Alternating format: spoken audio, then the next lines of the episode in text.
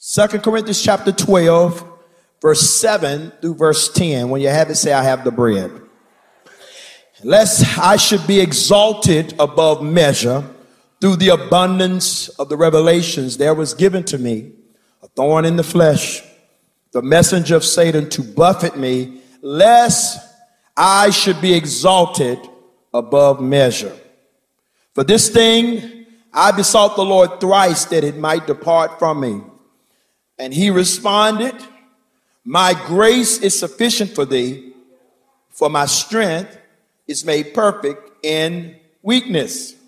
Most gladly, therefore, will I rather glory in my infirmities, that the power of Christ may rest upon me. Therefore, hmm, believe it or not, I take pleasure in infirmities, in reproaches, in necessities, in persecutions, in distresses for Christ's sake. Why? For when I am weak, then am I strong. And all of God's people said, Amen. You can look at the person beside you as you be seated, tell them, Don't move the ladder. Don't move the ladder. It, it was spoken over me as a child that I would travel all over this world and that I would share the gospel to nations across the globe. I am humbled to say that I have watched it come to pass in my life. I say humble because I don't have a sense of entitlement to these experiences. I don't. I'm not acting like um, all of this was my normal existence growing up and that I'm not impressed. To be quite frank, hailing from my very blessed but very humble background, anywhere God took me beyond the city limits of Gretna, Virginia, amazes me. Any hotel suite bigger than the bedroom in the mobile home I grew up in makes me feel like a king. Any car I could drive without wondering, will it start today? makes me feel as though I have arrived. All I'm saying is I acknowledge my opportunities to travel around the world, it makes me feel simply blessed. More blessed than I deserve, more blessed than I could ever imagine. Look at your neighbor, tell your neighbor, I am blessed. Not will be blessed, but I am blessed right now. The family I have makes me blessed. The, the job that I prayed for that I complain about, hallelujah, somebody shall bless. Because of my extensive travel, oftentimes, Walter, people will inquire of me asking, What is my favorite place to visit? I hate being cornered into questions like that because I, I have a diversified uh, opinion of that. I like the palm trees of the West Coast and the almost Mars like landscape of Arizona and Palm Springs, California. I love the cuisine of India, all the way from Hyderabad to Kerala. And of course, Brazil. It's like a second home to me with the romantic Portuguese language. Hey, uh, Henrique, pasa, senor. but there's nothing like the old historical landmarks of London with them double deck buses and the marks left in Mongolia of Genghis Khan's empire and the breathtaking beauty, I gotta mention this, the breathtaking beauty of Cape Town, South Africa. Wow. All of these places are really nice, but there's one place. There's one place. I know some of y'all gonna say Altavista, but listen. Shout out to Altavista. There's one place I absolutely love and say it's my favorite place, and that's Israel. Israel the Holy Land. Why, you may ask? Well, it's many things. I mean, the modern city and amazing beaches of Tel Aviv, the Golan Heights, the epicenter of the world's three largest monotheistic religions. In the same street, you got rabbis, Muslim imams, and Orthodox priests bumping into each other in the same streets. It's a special place. Why? because I get to walk in the footsteps of Yeshua, of my Savior. The Garden of Gethsemane is there where he prayed. The Sea of Galilee where he walked on water is still there. The Jordan River where he was baptized. Is still there. The second temple, steps that he would have walked on, is still there. Mm. And to go to that place where he died and was buried, okay. The place where he was buried, now that's complicated. because when you go there, depending on who your tour guide is, that says this is where he was buried. And then another tour guide said, no, this is where he's, he was buried. Two different sites in Israel that claim to be the site of the tomb. One site is called the Garden Tomb, and I really love this place. Many historians believe this is the place. Why? Because it's a garden, and nearby it is a mountain, and in the rocks is the shape of a skull. They call it Golgotha. So this has to be the place. But there's another place, it's called the Church of the Holy Sepulchre. Why, you may ask, do they believe this is the place? Because during the time of Jesus, this location would have been outside of the city walls. And Jesus was crucified where? Outside. Outside of the walls. And Jesus was crucified. Uh, and where he was crucified in the early years, they would have marked it by building a church. So generations later, this is believed to be the place where he was buried. And why is this place so fascinating to me? Why would I take you through that long journey? Because it's a Christian site. But which Christians? This is why I always have a challenge when you all want me um, to make America the church. Because I'm always wondering which church. yes, I know the moral values and the particular things that we all agree on, but the Church of the Holy Sepulchre is ran by Christians with a Muslim family with a key. Why? Because which Christians? Six churches hold claim to this one church. Greek Orthodox Church, Armenian Apostolic, not our apostolic, Armenian Apostolic, Roman Catholic Church, Coptic Church, those Egyptian Christians, the Ethiopian Church, and the Syriac Orthodox Church. Six churches in one building, imagine. Mm. All six churches have to share spaces and corners in this place. Not one church owns control to the point a Muslim family for generations has had to hold the key because the churches don't trust each other. They all have to operate within a corner, Nate. The truth is, at one or more of them, huh, one or more of them had been one group at one time. But you know how we do we split. We go into sects and sectors and we create different denominations. So, what did the Church of the Holy Sepulchre teach me? Here you go, note takers. All past relationships are not to be repaired. Mm-hmm. All past relationships are not to be repaired. Some of them have to be redefined. See, when you repair something, you return it back to its original shape. The truth is, we may never be what we were. It doesn't mean we hate each other. It doesn't mean there's unforgiveness. It just means what it was is no more. Because anything you carry past its expiration date has the potential to spoil. We got five points. I'm going to move on. So, all of these sects all of these denominations are serving in the same space, together but separate. Number two, boundaries are healthy. I'm glad you already shouted. This is good right here. This is good temperature. I got your attention. Look at your neighbor, tell your neighbor, boundaries are healthy. Boundaries are healthy, but to those who are unhealthy, boundaries are offensive.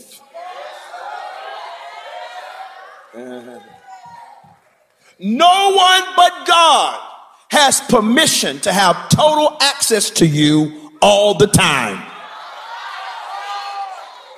Someone who is unhealthy will perceive your need for space as abandonment. Look at your neighbor, tell your neighbor, get well, get well.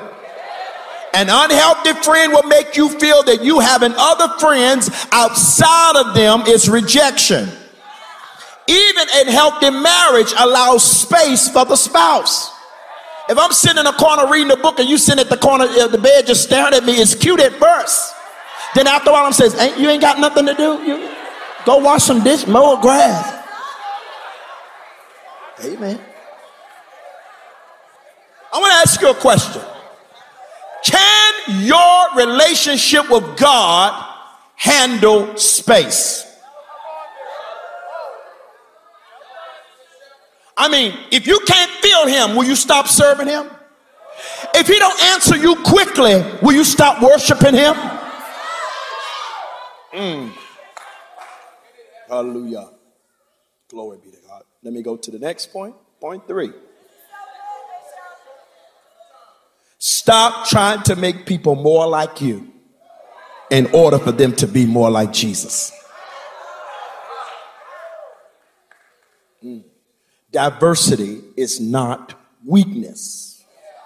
Sometimes when we look at different denominations and cultural expressions in Christianity, we start crying out for the desire for unity. If we could just all come together, have y'all heard this, right? We could all just come together. That's good. Unity is good. But the truth is, most times when people are asking for unity, that's not what they desire. They don't want unity, they want uniformity. Uniformity is, is simple sameness. That means we all think exactly the same, same thought perspective, same approach. Uniformity is not required for unity. And at times it's a detriment to unity. It's weakness. Uniformity discourages creativity. It replaces the variety of human responses with a stated response, talking points that is deemed acceptable for the entire group. I want to say this to you in this room. Be who God has called you to be. Do it like God gave it to you to do it. Fellowship with other believers and even in relationships. Hmm. Fellowship and relationship should not come at the expense of you losing your identity. Mm. As humans, we're always trying to conquer each other. We really are. We do it in friendships. We do it in the workplace. We do it in marriage.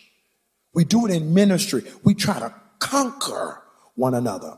But the moment you are conquered is the moment you're dying. You got to be careful. You got to be careful if you can't handle diversity in your marriage. Y'all don't have to agree on everything. As a matter of fact, sometimes you got to agree to disagree. Well, that's not the team I like. I mean, you know, I don't like. I, you know.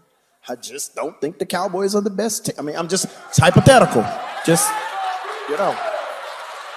All right, all right. I'm just calm down. All right. Oh, come on. Washington is in the house. Amen. I don't know what we are this week. Are we the command? What are we this week? We're not the Redskins anymore, right?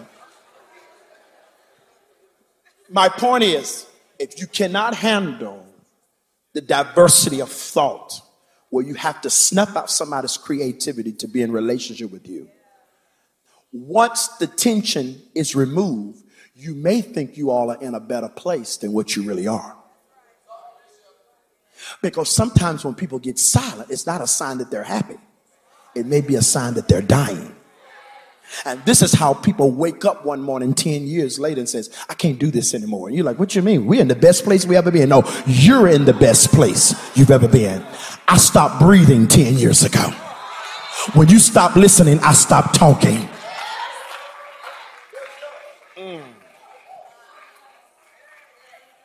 Look at your neighbor and tell your neighbor, don't get conquered. Don't get conquered. Keep your voice. All right. I know, I understand. My next point. I don't know what number I'm on. What number am I on? Four. Share the space. I know you want to own it. I know you want to be in control of it. But in this season, you got to share the space with some people that are not easy to get along with. You got to share the space sometimes with your past, and you don't get to always remove it.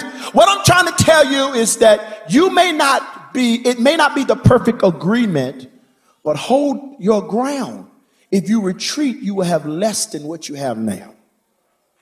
Shared spaces mature you.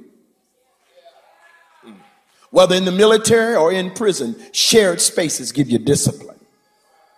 Shared spaces require you get up at a certain time and you lay down at a certain time. Look at your neighbor, tell your neighbor, it's a purpose behind all of it. You have to share space with what you like and what you don't like, what you prefer and what you don't prefer. My next point is stop waiting for things to be perfect. Encourage somebody beside you. Tell them, stop waiting. Stop waiting. Things will never be perfect for you because you're measuring perfection by your own imperfection. I'm almost finished for real. If you're waiting for things to be perfect, you're never going to get married. If you keep waiting for the time to be right, you're never going to start your business. You're never going to go back to school. You're never going to write the book. Stop waiting for someone or something else to happen before you live. Stop waiting for marriage. Stop waiting to have a child. Take your life off of pause, waiting for somebody to choose you.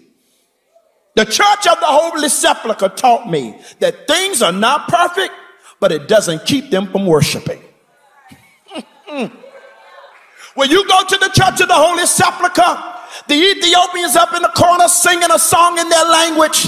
The Coptics are over here, they worshiping with the Coptic cross, and the Orthodox are swinging incense, and they're all in the same space in their corner. It ain't perfect, but it don't stop them from worshiping. What's going on in your life that you're waiting to get in order before you become a worshiper? What's going on in your life that you're waiting to get in line before you surrender to God? Scream at your neighbor, tell your neighbor, it don't have to be perfect. Mm. I want to make this point and I want to close out. Deliverance is not always something being taken away from you. Sometimes it's you taking something with you. Uh oh.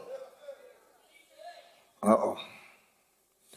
In other words, hear me, hear me. In other words, there are some things you're going to have to learn to live with. Yeah. I know ain't gonna be no praise break out of this. I get it because I'm Pentecostal apostolic. I believe in oil, speaking in tongues, and laying on hands. I believe in all of it. I believe in instantaneous deliverance because I've watched God do it. I've watched God do it. I've watched, I've watched alcoholics come into church and God sober them up and they never drink again. Hallelujah. I didn't watch God strip things and appetites and desires from people's lives and their lives were transformed instantaneously. I remember Elder Walter talking about how he came and after smoking weed every day from the age of like 13 or 14 years old, and God filled him with the Holy Ghost. And one day, and he never touched it again. Wow. So I know the deliverance power of God. But if I don't talk to you, Pastor White, about this side of it, there's going to be a culture or a generation of people who grow up in church and then they will depart from the church not because they don't love God, but because they'll feel like they're never good enough for God. The way some people ended up in false doctrines and false teaching it's not because they were looking for false doctrine, but the despondency of trying to live a holy life and still having proclivities and desires that are not in line with the holy scriptures. It is called some that says, if I can't do it right, I won't do it at all. So they'll perceive a lie as the truth just so they'll feel good about themselves. Yes, God can deliver. And I'm not telling you that God won't take it, and I'm not telling you that he's he can't take it and he's not going to do it. I'm telling you until he do it, you've got to learn how to live with it. Oh, look, y'all done got tight on me in here. But all of you in here that say, you know what I'm talking about. There's some things that God took from you immediately. There's some things you used to do, you don't do no more. And there's some other things you still dealing with after after you got the Holy Ghost, after you got baptized, after you joined the church, and lay hands on your neighbor and tell him, and I'm still saved.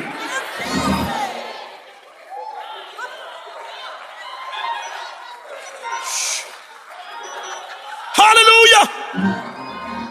You can't wait for deliverance before you start living, before you start serving, before you start dreaming. Hear me.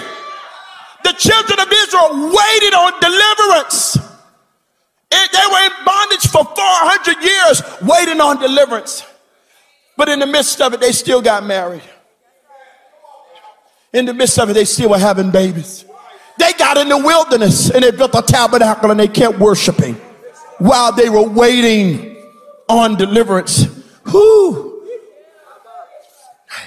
A guy who was a gang member who's saved now told me, Yeah, man, you don't know what God brought me from. God brought me from mighty long ways. Man, I got shot up. I mean, they sprayed my car. I had bullets all in me. He said, I still got a bullet in me now. I said, Really? I said, Don't you might want to get that, get that out. He said, No, no, no, no, no. He says, It's so close to my spine. The doctor said, Don't touch it. Because if you touch it, it could end up causing me to be paralyzed. So it's best just to leave it there. Because some kind of way, it, that bullet staying where it is is fixing it where I can still walk. I'm sorry. And so, if you go, if you go to the church of the Holy Sepulchre, where all these churches are in it, I want you to put up a picture of the church of the Holy Sepulchre for me. Whew. I mean, it started off as a little small church built on another and another church and another church. And so when you go in, every corner of it is filled with a church, a different denomination, a different stream, a different sect. The challenge is when you got six churches, anything you do to update the church or to fix, you got to have everybody's agreement. And y'all know it's hard for us to agree. When we got ready to pick the color of this floor, right here, we just took about five or six of us. And I mean, whew, that was a piece of work. Amen. And that's just our church. And five, oh no, I'm just saying, I was just saying, the, the people, the people. So as you see, to the point, that was a challenge. There was a challenge that happened a few, a few years ago. It was a whole out brawl between the Coptic church the Coptic monks and the Ethiopian priest because the Coptics put up a chair on their side of the roof, right? But I guess the sun hit a certain way one day. And so the Coptic monk decided to slide his chair a little bit over to the shade. And they had a whole out brawl because the Ethiopians saw this as a move into their space. So, so you know, any decision gonna be complicated. So when I went to the to the Church of the Holy Sepulchre, I want to be where Jesus was buried. But if you look closely up, it looks like they're doing some renovations on the left. But if you look on the second level near the window, give me another picture there's something, there's a ladder there. And most of us would consider, oh, they're just doing some renovations. But this ladder has been there since the 1800s.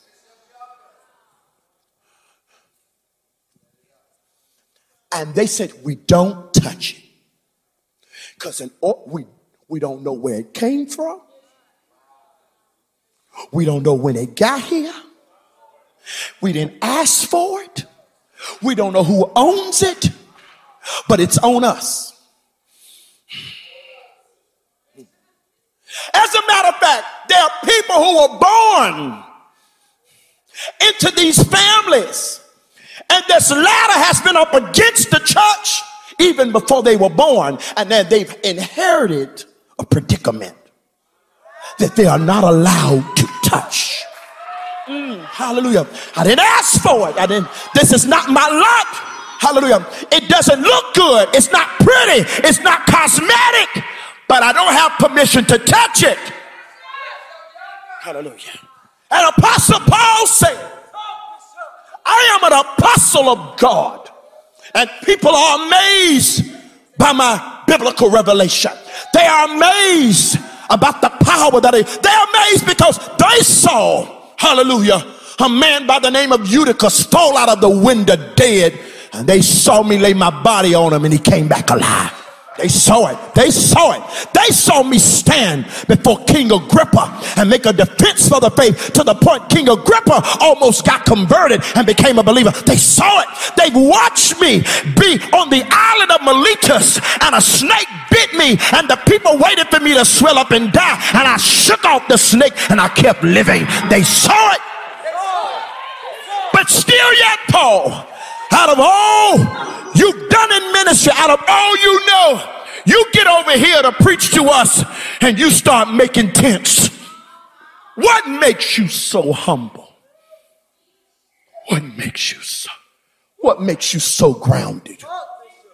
Paul said, Well, since you ask, because of the abundance of revelation that I have.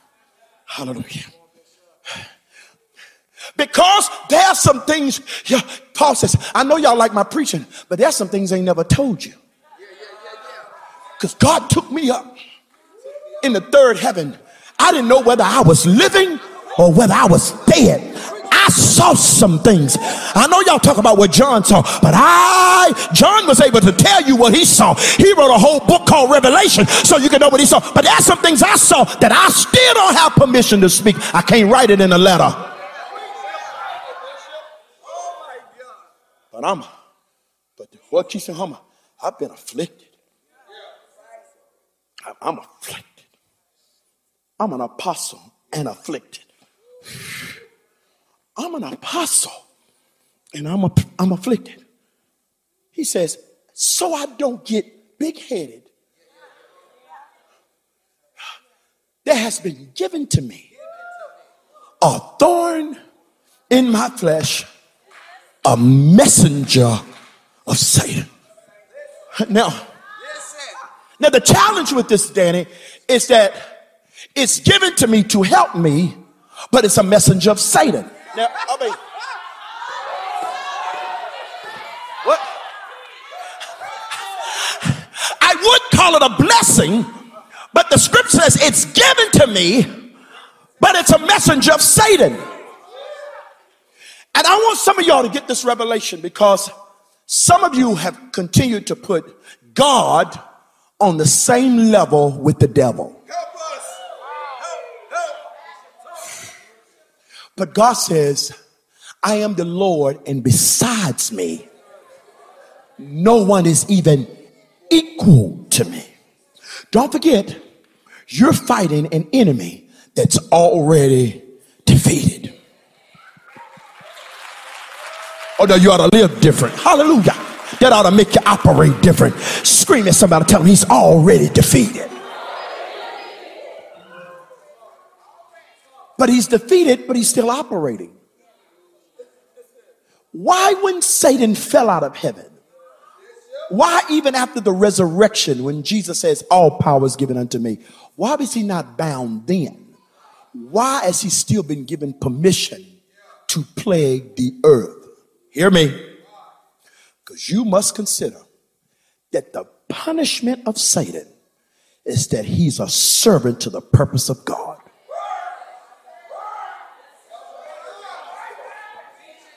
Even in your life. And I, know you can look at it in the world, but even in your world, that the punishment of Satan is that he serves the purpose of God even when he don't want to. You already know because you know the scripture. All things work together for the good of them that love the Lord. I need you to push somebody tell them it's working for you. The lies they told working for you. You getting fired from that job is working for you. The divorce is working for you. Now somebody said, did God want that for me? No, God didn't want it for you, but he went before you and he calculated that everything the devil tried to use to destroy you, it turns around for your good. I need about 50 people in here to praise him because the devil had a plot, but God and the plan of the Lord will prevail. I need you to get out of your seat and tell five people, tell them it's working for you. It's working. You're trying to be depressed about it, but it's working for you. You've been frustrated about it, but it's working for you. Don't move the ladder. Don't. It's working for you. Stop focusing on it. Keep worshiping. Stop. Stop. I need to stop. I need to move. I need stop focusing on it. Because what you focus on is what you strengthen. Worship.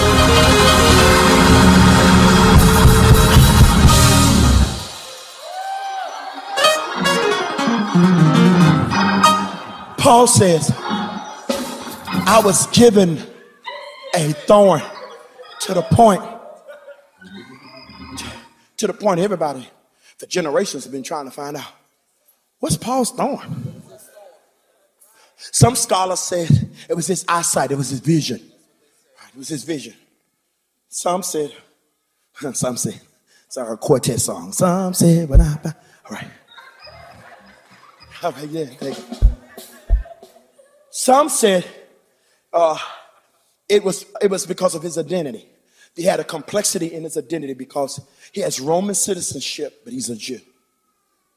Some people say it's sexual proclivities, whether it's same-sex attraction or whether it's a diversity of sexual fluidness. Because Paul, because don't nobody write about sexual sins like Paul do. And one time he listed a whole bunch of sexual sins and he says, some were some of us but we've been washed in the blood of the Lamb. You know, preachers have a way of hiding their own stuff in their own message. Y'all get out of my business. Get out of my business. Don't you try. I, I felt you in this room. What's my point is the Bible didn't tell us. You know why? Look at your neighbor and tell him it ain't your business you know what your thorn is. See, if Paul would have identified it, we would have called that the thorn. but hallelujah, the thorn is just a symbol of what's going on with you. But one thing I do know what the Bible says this about this thorn, and I can identify it a little closer because the Bible says this thorn is not in his spirit, this thorn is in his is in his flesh. I need you to scream at your neighbor, tell your neighbor, I'm saved, but I got some flesh issues. I got the Holy Ghost, but I got some flesh issues. That's why when you see me praying, I'm not trying to impress you. I'm trying to bring my flesh under subjection when I would do good. Eat, oh, don't y'all, y'all get up off of me and be honest. All of us, you ain't dead yet. You still got some flesh issues, but thanks be to God who giveth us the victory. Hey! Scream at your neighbor, tell your neighbor, don't move the ladder.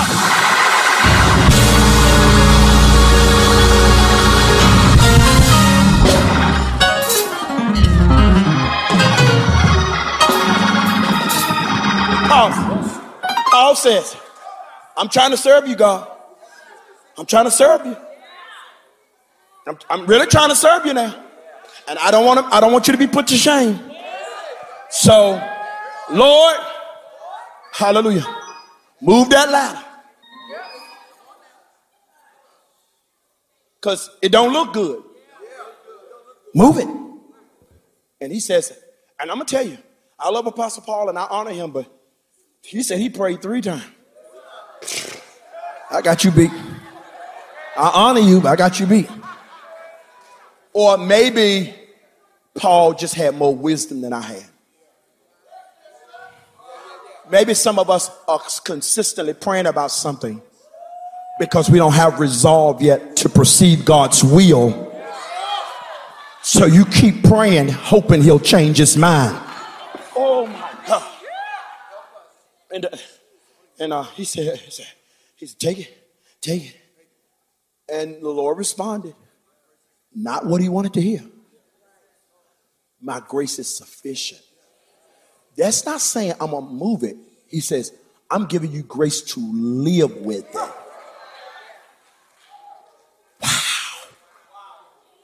That's not what I wanted to hear. No, no. He says, I know you want to move it, but hear me.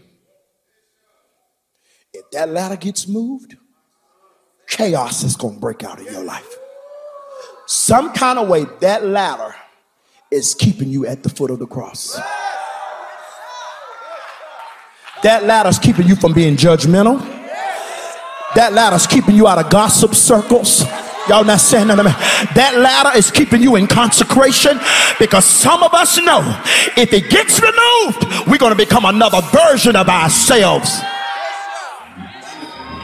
It's through our brokenness that keeps us close to God. I need you to tell your neighbor brokenness is attractive to God.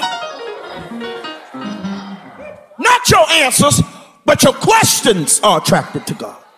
It's attractive. Okay, so I know, I know. No, no, no. But there's some parts of you you don't know. And, and, and you're not anointed until you have to be anointed and walk out your own inward contradictions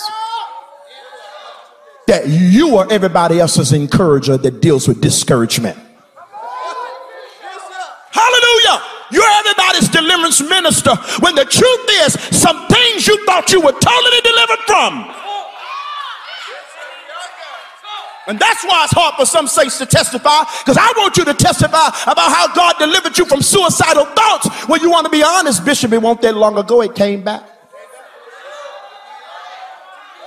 And I thought that by now I would be somewhere different.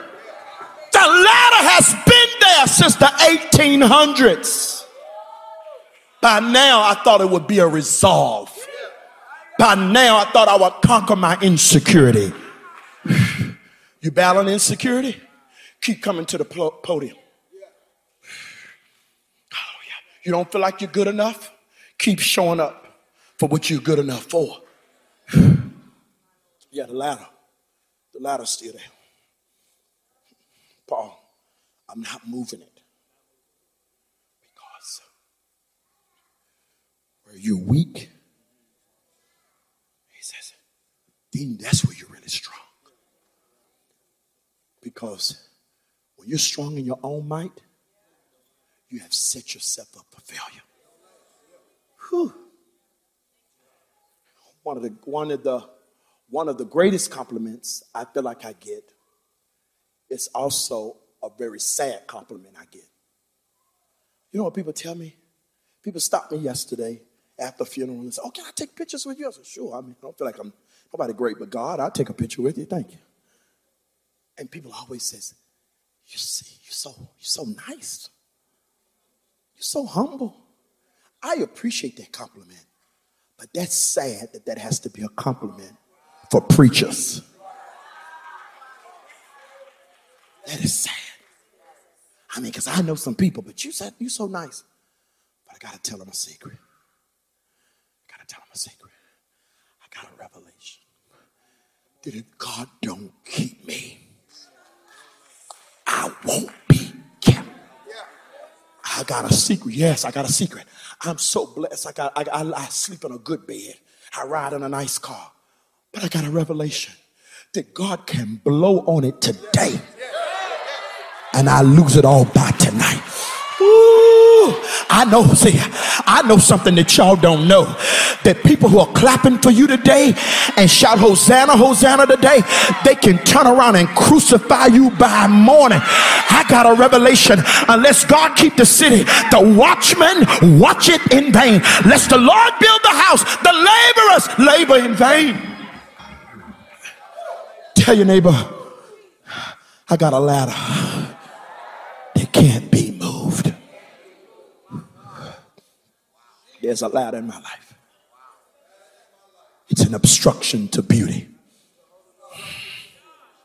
Don't know where it came from.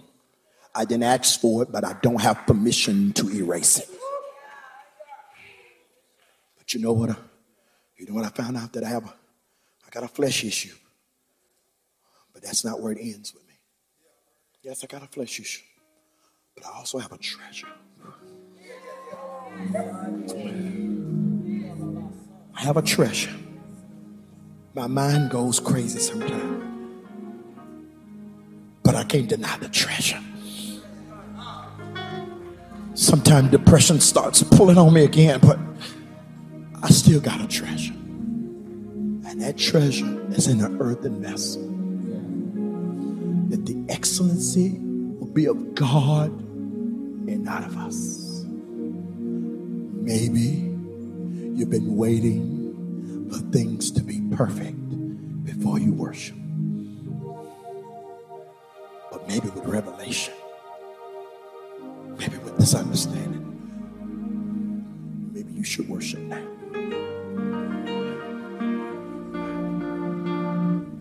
Maybe you should worship now. Because you're so strong, but maybe you should worship because you're so weak. I told a preacher recently, I'm, I'm trying to talk to him about the baptism of the Holy Ghost and speaking in tongues. I have a lot of colleagues and friends there. They're not anti tongues, they just don't speak in tongues. And they're preachers. And I told them, I, and they asked me the other day, they says, Well, why do you speak in tongues? And um, I told them, I said, um, Because I'm so weak. And they looked at me and said, Huh? I said, No, I speak in, I speak in tongues all the time. I'm serious. I was, I was in the office today and I was sitting going over this message and I said, oh, and I started speaking in tongues. Pastor Westgate said, oh. I said, I said, I'm sorry. Because I'm speaking in tongues all the time. I mean, not as much as Joshua Layden. I always tease him. He's speaking in tongues all the time. I speak in tongues a lot. Not because I'm so strong or it's a badge of how spiritual I am. The Bible says the Spirit helps my weaknesses. Jude 1 and 20 says it builds up my faith. Sometimes when you hear me praying in tongues, I'm not trying to impress you. I'm saying I'm being reminded, unless God do this through me, I can't do this every Sunday. Woo! Unless God do this me, and Lord, unless God do this in me, I can't do marriage. Come on, y'all, talk to me. Unless God do it through me, people are bragging about y'all.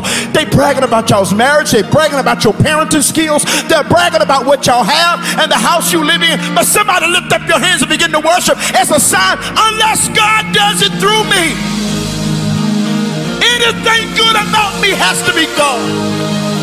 It has to be God. So all over this place, I want you to magnify him with the fruit of your lips. I'm finished. Now it's your turn. It's your turn. Today's message is not worship God so he can pull you out of it. Today's message is not worship God and he's going to take it away from you. Today's message is worship God and let him sustain you in it. I'm not telling you he'll never take it.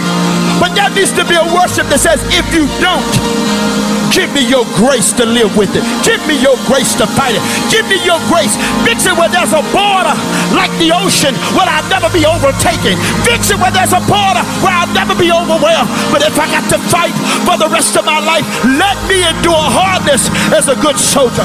If I have to fight my inward emotions, if I have to fight my toxic mind, thought patterns, if I have to fight my mother's demons and my grandfather's demons, Lord, just don't let it overtake me.